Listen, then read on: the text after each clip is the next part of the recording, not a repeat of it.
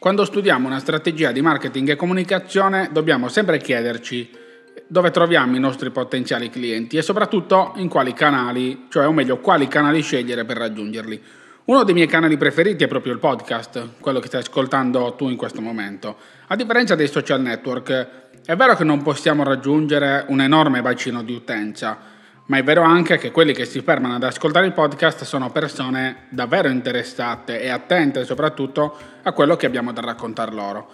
In questa puntata di Crescere in Edilizia ho chiesto a Maria Chiara Virgili, la voce e la mente dietro Dannati Architetti Podcast, di venire e raccontarci la sua esperienza. Maria Chiara è un architetto, ha una forte passione per la storia e attraverso Dannati Architetti si occupa di divulgazione. Lei riesce a raccontare la vita delle archistar del passato e del presente e non appassionarsi alle sue storie è praticamente impossibile.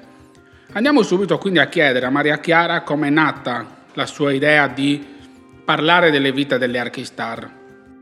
Io durante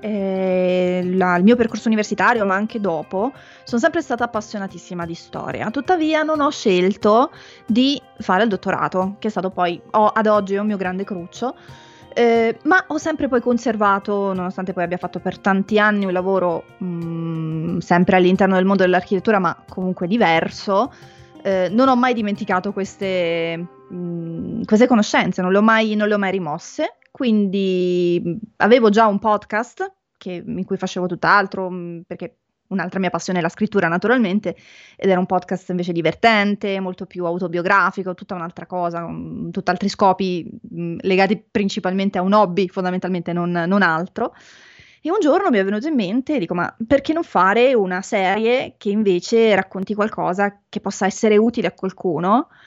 sfruttando queste conoscenze che mi erano rimaste ma che non avevo poi di fatto mai sfruttato in nessun modo. Quindi ho iniziato a scrivere delle puntate. Ne ho pubblicata tipo una, mi sembra, i primi trailer e la prima puntata i primi di aprile del 2020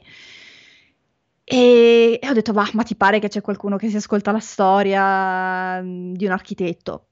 E poi dopo poco tempo ho iniziato a vedere che in realtà sì, c'era una bella nicchia di persone che invece erano interessate ad ascoltare le peripezie di questi personaggi tanto famosi, ma che poi, ecco, io li chiamo un po' i dannati architetti, perché di fatto, insomma, sono persone geniali, ma insomma ne hanno combinate tante, quindi alla fine ne canto sempre le lodi, no? Però sono vite un po', spesso un po' così, un po' complesse, ecco, un po' artistiche, quindi ovviamente la scelta del nome è stata poi, io non sono brava con i nomi, non sono mai stata brava con i nomi, però in questo caso mi è venuto proprio quest'idea del chiamarlo Dannati Architetti proprio per dare questo input un po' provocatorio, no? Però simpatico allo stesso tempo, e poi di fatto li racconto con passione, quindi è stata un'esigenza mia, una mia volontà di condividere una cosa che di fatto non c'era, perché non c'erano tanti podcast che parlavano di architettura, forse più di fare architettura, di progetto, proprio di pratica, cosa che invece non potrei fare io. E niente, è andato bene, quindi ho continuato a pubblicare e da lì poi dopo 2 mesi dalla prima puntata ho avviato anche il profilo su Instagram, ho scelto solo un canale social in modo tale da non sbagliarmi e gestirne solo uno, ma bene, quindi devo dire che sono contenta della community che si è creata. Io sono appassionatissimo di podcast, ho 2 podcast, quindi Strategia Edile è questo dove sei ospite oggi, quindi Crescere in Edilizia, che sono uno dei miei canali per far conoscere quello che faccio, insomma comunque per parlare di edilizia, perché in realtà la voglia che avevo io era quella di portare l'edilizia all'interno del podcasting. Oggi ci sono tanti podcast che parlano di edilizia, ma io quando ho iniziato ad ascoltarli non c'era così tanto, c'era qualcuno, magari qualche podcaster che parlava di aspetti tecnici del mondo edile, e quindi insomma mi è sempre piaciuto, proprio appassionato entrare in questo mondo. Un mondo difficile da un certo punto di vista, perché comunque sia è abbastanza tecnico l'approccio a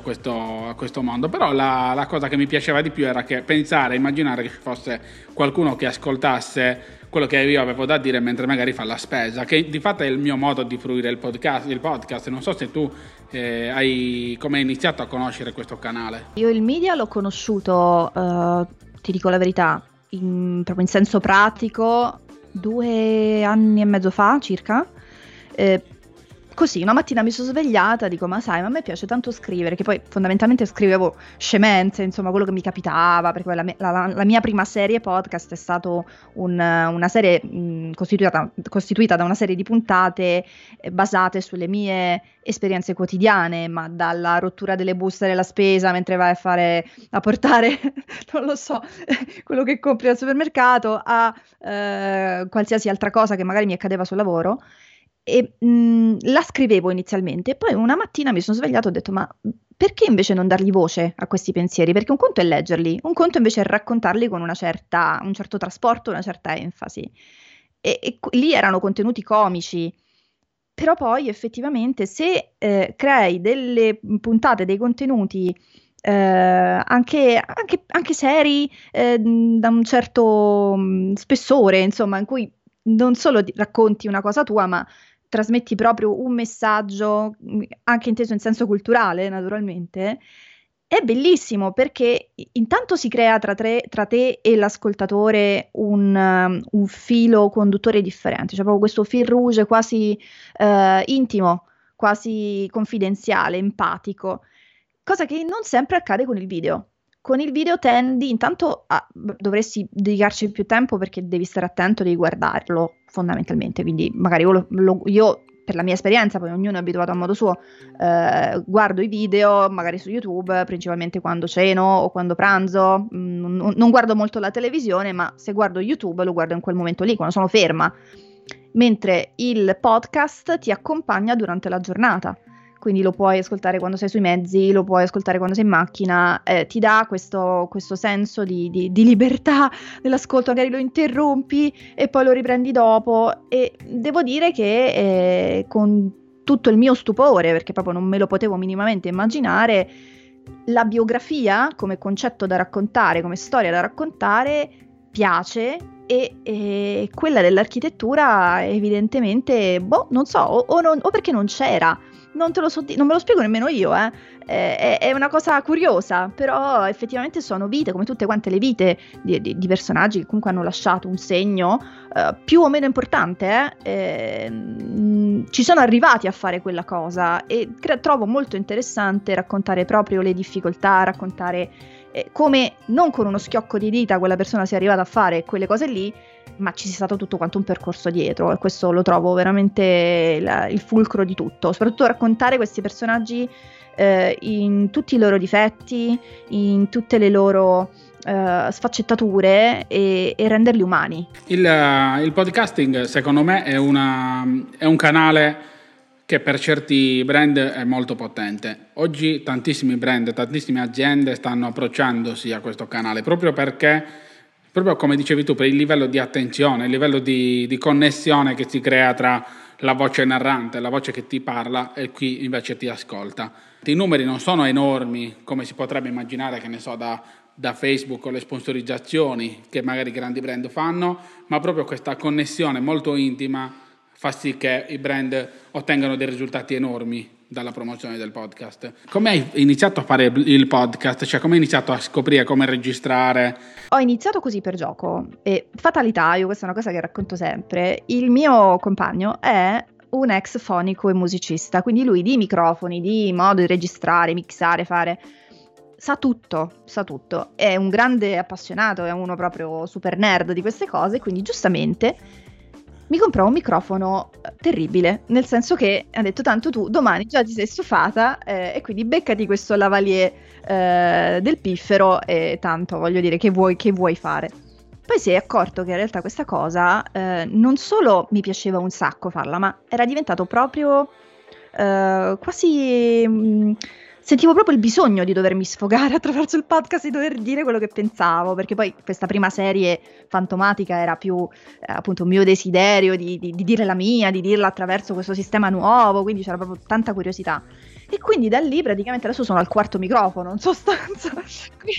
Quindi lui mi ha spiegato un pochettino le cose, diciamo, di base, che poi di fatto servono a chi fa podcast. La mia serie Dannati Architetti non è una serie in cui spicca il sound design, in cui spiccano tutta una serie di cose. Lì conta tanto la scrittura della storia, e poi di fatto è narrazione e una musica sotto, non è niente di troppo complicato. Quindi lui mi ha spiegato queste cose, mi ha fatto entrare un po' nel mondo tecnico della questione, e da lì insomma è il mio modo di creare contenuti principale. Poi faccio anche altre cose, però tra tutti è il media che preferisco. Sicuramente lo preferisco al video, perché il video indubbiamente ti richiede ancora più tempo, ancora più... Non voglio dire che fare podcast è una scemenza, assolutamente no, però ovviamente hai un microfono, hai il software, e lì poi ci sei tu che devi fare bene il lavoro di podcaster. Ma quando registri un video, oltre a essere bravo a fare il video, devi avere anche le luci buone, la videocamera buona, il microfono buono, cioè più cose da dover controllare naturalmente, quindi diventa più impegnativo. Cerco di farli ogni tanto anche i video, però naturalmente col podcast è un po' al centro della mia attenzione, anche perché poi è quella la cosa che ha funzionato dal mio punto di vista. Dannati Architetti comunque è vero che non ha, come stai dicendo tu, un grande sound design, ma è veramente fatto bene, cioè molto curato. Io qui ti faccio i complimenti, invito nel frattempo chi ci sta ascoltando ad andare a seguire immediatamente il tuo podcast di sicuro, ma è fatto molto bene, quindi già ci stai svelando il segreto, c'è dietro un po' il tecnico, comunque hai studiato e imparato da chi poteva insomma insegnarti. Sì, ma io sono una pessima studentessa, nel senso che io sono sempre dell'avviso che per queste cose conta tantissimo il contenuto. A volte leggendo magari nelle community trovi, però ho comprato il microfono X, ho comprato quella, la musica, ok, però se il contenuto, se quello che tu stai dicendo non è buono, puoi avere il microfono che vuoi, che costa 500, 800, 1000 euro, ma poi se non lo sai usare non vale la spesa. Quindi io per esempio adesso sto usando un Rode che addirittura è un microfono, questo poi mio compagno si incavola sempre per questa cosa, perché ne ho di migliori, però questo è quello che si presta di più per me, perché me lo metto sulla mia asta, qui sulla scrivania, lo porto dietro, è piccolino, ma è un microfono che si usa anche per fare video, quindi non è una cosa proprio per podcaster, per dirti, no? Quindi alla fine riesci a tirare fuori un contenuto valido, che all'orecchio di chi poi mi ascolta, che non è in media l'esperto, non è, ecco, il mio compagno non mi ascolta, per dirti, no? Lui ascolta altre cose, magari ci fa caso perché ha l'orecchio allenato, però la media di chi ascolta me generalmente, ecco, non sono esperti di audio, no? Quindi comunque, ecco, sono riuscita a trovare una combinazione tale per cui il tipo di lavoro che faccio posso concentrarlo all'80% sulla scrittura del contenuto e sulla narrazione. Tutto il resto ormai è diventato abbastanza automatico, quindi è un po' la chiave poi di una creazione di contenuti continua, perché se ti devi ammazzare ogni volta per fare una cosa di un certo livello, naturalmente poi alla lunga ti stufi un po', no? Che tipo di risultati hai notato man mano che va avanti il tempo? Cioè, che risultati ti sta dando il podcast? Innanzitutto devo dire si è creata una community, che era il mio desiderio grande, perché comunque nel momento in cui tu crei contenuti, oggi si è un po' sdoganata questa figura, no? Lavorativa del creatore di contenuti. Un creatore, chi crea contenuti o scrive o comunque è autore di qualcosa, se non ha un pubblico a cui rivolgersi non non ha senso, quindi non ha senso di esistere. Quindi mi ha portato sicuramente a costruire una community solida, di persone interessate al progetto e con le quali potrei potenzialmente, magari tra un po' di tempo, fare anche altre cose. Quindi per esempio dei corsi, dei webinar, e questo è fondamentale. Poi mi ha portato ad interfacciarmi anche con per esempio enti, oppure archivi di Stato, realtà che hanno tanta documentazione e che vorrebbero farla emergere, e appunto poi si creano delle collaborazioni. Quindi questo è collaborazioni e community fondamentalmente. In te noto la voglia di divulgare disinteressata. Sono le cose che le persone vogliono sentirsi dire, viene percepita questa voglia di diffondere, questa voglia di raccontarsi, insomma. Tanti studenti si sono avvicinati a Dannati Architetti, chi mi scrive ho detto al professore all'esame quella cosa che hai raccontato nella puntata, oppure ho superato l'esame di Stato perché mi hanno chiesto proprio quell'architetto lì di cui tu hai parlato. Quindi si creano poi questi contatti meravigliosi, però insomma ovviamente con una community puoi fare veramente tante cose, quindi al di là del podcast in cui racconto le biografie si possono sempre creare delle occasioni specifiche per approfondire naturalmente delle cose, però ecco, senza naturalmente snaturare tutto quanto il lavoro fatto sino adesso, insomma è tutto in divenire, naturalmente è un lavoro che ogni giorno ti porta a qualcosa di nuovo. Come promuovi il tuo podcast? Io vi so che tu pubblichi la puntata sul podcast, poi anche su YouTube pubblichi l'audio, diciamo la traccia audio tramite Spreaker, e poi dopo usi Instagram. Ma come ti organizzi esattamente per promuovere, per la promozione? Ogni volta che esce una puntata sembra tutto automatico, in realtà per niente. Quella è quasi la parte più difficile. Osto, passami questo termine un po' nerd, nel senso la sorgente mia è Spreaker, quindi io ho la mia piattaforma è quella, l'ho scelto quella, mi trovo molto bene. Da lì poi naturalmente, come tutti quanti i podcast, anche tu lo sai benissimo, si dirama il tutto. E devo dire che però la mia audience, almeno più dell'80% ti dirò, sta su Spotify, mi ascolta da lì o mi scopre da lì. Su iTunes per esempio già meno, quindi poi ogni podcast è diverso, sono dinamiche strane che non capirò mai, quindi sapendo questo dato, sapendo anche il fatto che comunque Spotify è sempre più, insomma stanno lavorando tanto, è sempre più utilizzata come piattaforma sia per la musica che per i podcast naturalmente,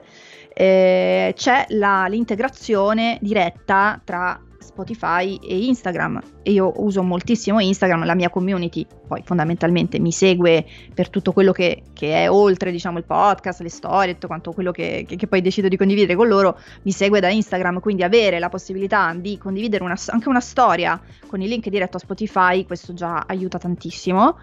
E quindi quella è la prima cosa che faccio, è uscita la puntata, subito storia per avvisare il mio pubblico su Instagram che è uscita, ma molti poi mi dicono che insomma quando sanno, poi io li avviso prima, no? Quindi creo un po' di hype quando sta per uscire una puntata, alcuni vanno a refreshare per vedere se è uscita, quindi non per forza magari la trovano dalla storia di Instagram. Ti dirò, io non ho fatto molte sponsorizzate per esempio, questo non è una cosa che faccio abitualmente. Quello che cerco di fare è di fare una cosa un po' particolare. Lo scopo del mio racconto è quello di stimolare le persone ad andare a cercare queste cose, le cose che dico. Poi, ovvio, io su Instagram pubblico le foto, pubblico tutta una serie di altri contenuti che vanno a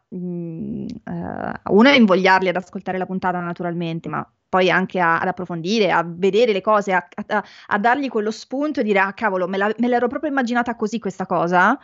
e da lì poi continuo, diciamo, a promuovere, tra virgolette, la puntata uscita, facendo tutto un lavoro di post e storie in cui racconto ovviamente determinate cose, magari mettendo proprio nelle caption gli stralci presi dalla puntata, mettendo dei mini trailer con dei pezzetti audio, dei mini video, insomma, con l'onda audio per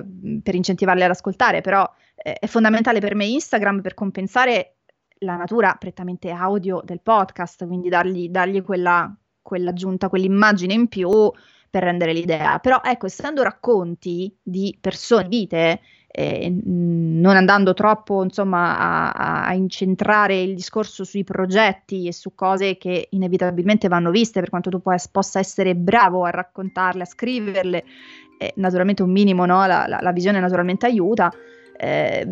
però ecco, nonostante questa criticità, devo dire che è proprio questo l'aspetto che piace, no? Che è quello più contraddittorio, perché l'architettura, insomma, lo sappiamo tutti, è un'arte imposta, insomma, la vediamo quando usciamo di casa, vediamo il palazzo brutto, vediamo quello bello, ci entriamo dentro, quindi però raccontarla te la fa immaginare, il podcast ti dà questa cosa magica di poter immaginare un qualcosa, una storia. Da poco ho parlato dell'importanza di curare relazioni online e dei risultati che si possono ottenere grazie al web e ai nostri contenuti. Tu in qualche tua puntata hai parlato di architetti famosi ancora in vita, oppure di architetti che hanno eredi ancora in vita. Quali relazioni sei riuscita a creare grazie alle tue puntate di Dannati Architetti Podcast? Una premessa, le biografie si possono scrivere, tutti possono scrivere una biografia, ma ovviamente bisogna sempre stare attenti a raccontare ovviamente la persona, il protagonista della tua storia, non sei te, non stai parlando di te stesso, stai parlando di qualcun altro, nella maniera più corretta possibile, perché naturalmente raccontare una cosa che non è vera o documentarti male, lì potresti creare, no, un inasprimento da parte di uno di chi ti ascolta, ma anche del diretto interessato, no? Però devo dire che, essendo molto sempre un po', come ti posso dire, estremamente attenta a queste cose, e ci tengo poi a raccontare i miei personaggi, per quanto io poi li possa chiamare dannati, alla fine è un po' una presa in giro, nel senso che è ovvio che non lo sono, devo dire che hanno apprezzato anche quei pochi, perché poi fondamentalmente spesso racconto più di persone scomparse più che di persone effettivamente ancora cioè quelle che hanno fatto la storia, che ormai non ci sono più, però di quelli di cui ho parlato o ancora in vita o insomma, che hanno magari eredi o eredi nel senso inteso come parenti, che invece sono presenti sui social e hanno trovato il podcast, ecco, ti posso dire che è successo più volte che sono stata contattata o dal nipote o dal figlio e che poi la puntata, per esempio nel caso di Renzo Piano, è stata ricondivisa dalla fondazione e dallo studio di Renzo Piano, perché hanno apprezzato moltissimo questa cosa del trovare una puntata che parlasse di Renzo Piano, perché era una cosa che non c'era, non è il video su Renzo Piano su YouTube che l'avranno fatto in 5.000, è un podcast, è una novità, e quindi loro l'hanno accolta molto bene, e devo dire questo è stato per me un grande riconoscimento, perché ripeto, sono biografie, io sto parlando di una persona che è ancora in vita, quindi comunque bisogna prenderla con le pinze questa cosa, sapere da parte loro che poi hanno gradito anziché altro, è sempre una bella cosa. Poi quando si creano delle conversazioni un po' più, come ti posso dire, quasi amicali, cioè si fanno delle amicizie anche con magari i parenti di una persona scomparsa di cui tu hai parlato, che ti raccontano anche magari cose più proprio legate alla personalità, legate alla vita di tutti i giorni, com'era questa persona, e quando ti dicono guarda, l'hai proprio dipinto, l'hai raccontato proprio bene, è bellissimo, perché una cosa alla quale io non penso mai, questo mi è stato detto da una persona in particolare che appunto è parente di un personaggio che ho raccontato, che mi ha detto queste parole, sentirlo raccontare da parte di un'altra persona è sempre un'emozione, perché quando ne parlo io sembro sempre di parte, quindi questo effettivamente ti fa capire quanto una biografia poi possa arrivare alle persone, se fatta bene ovviamente.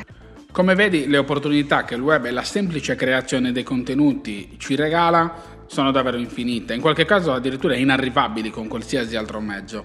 Io ti ringrazio di averci seguito fino a qui e ti invito, se già non lo fai, ad andare a ascoltare le storie di Dannati Architetti e di seguire Maria Chiara su Instagram. In descrizione a questa puntata trovi tutti i link utili per rintracciare Maria Chiara e il podcast. Io ti ringrazio e ci sentiamo presto. Ciao e alla prossima!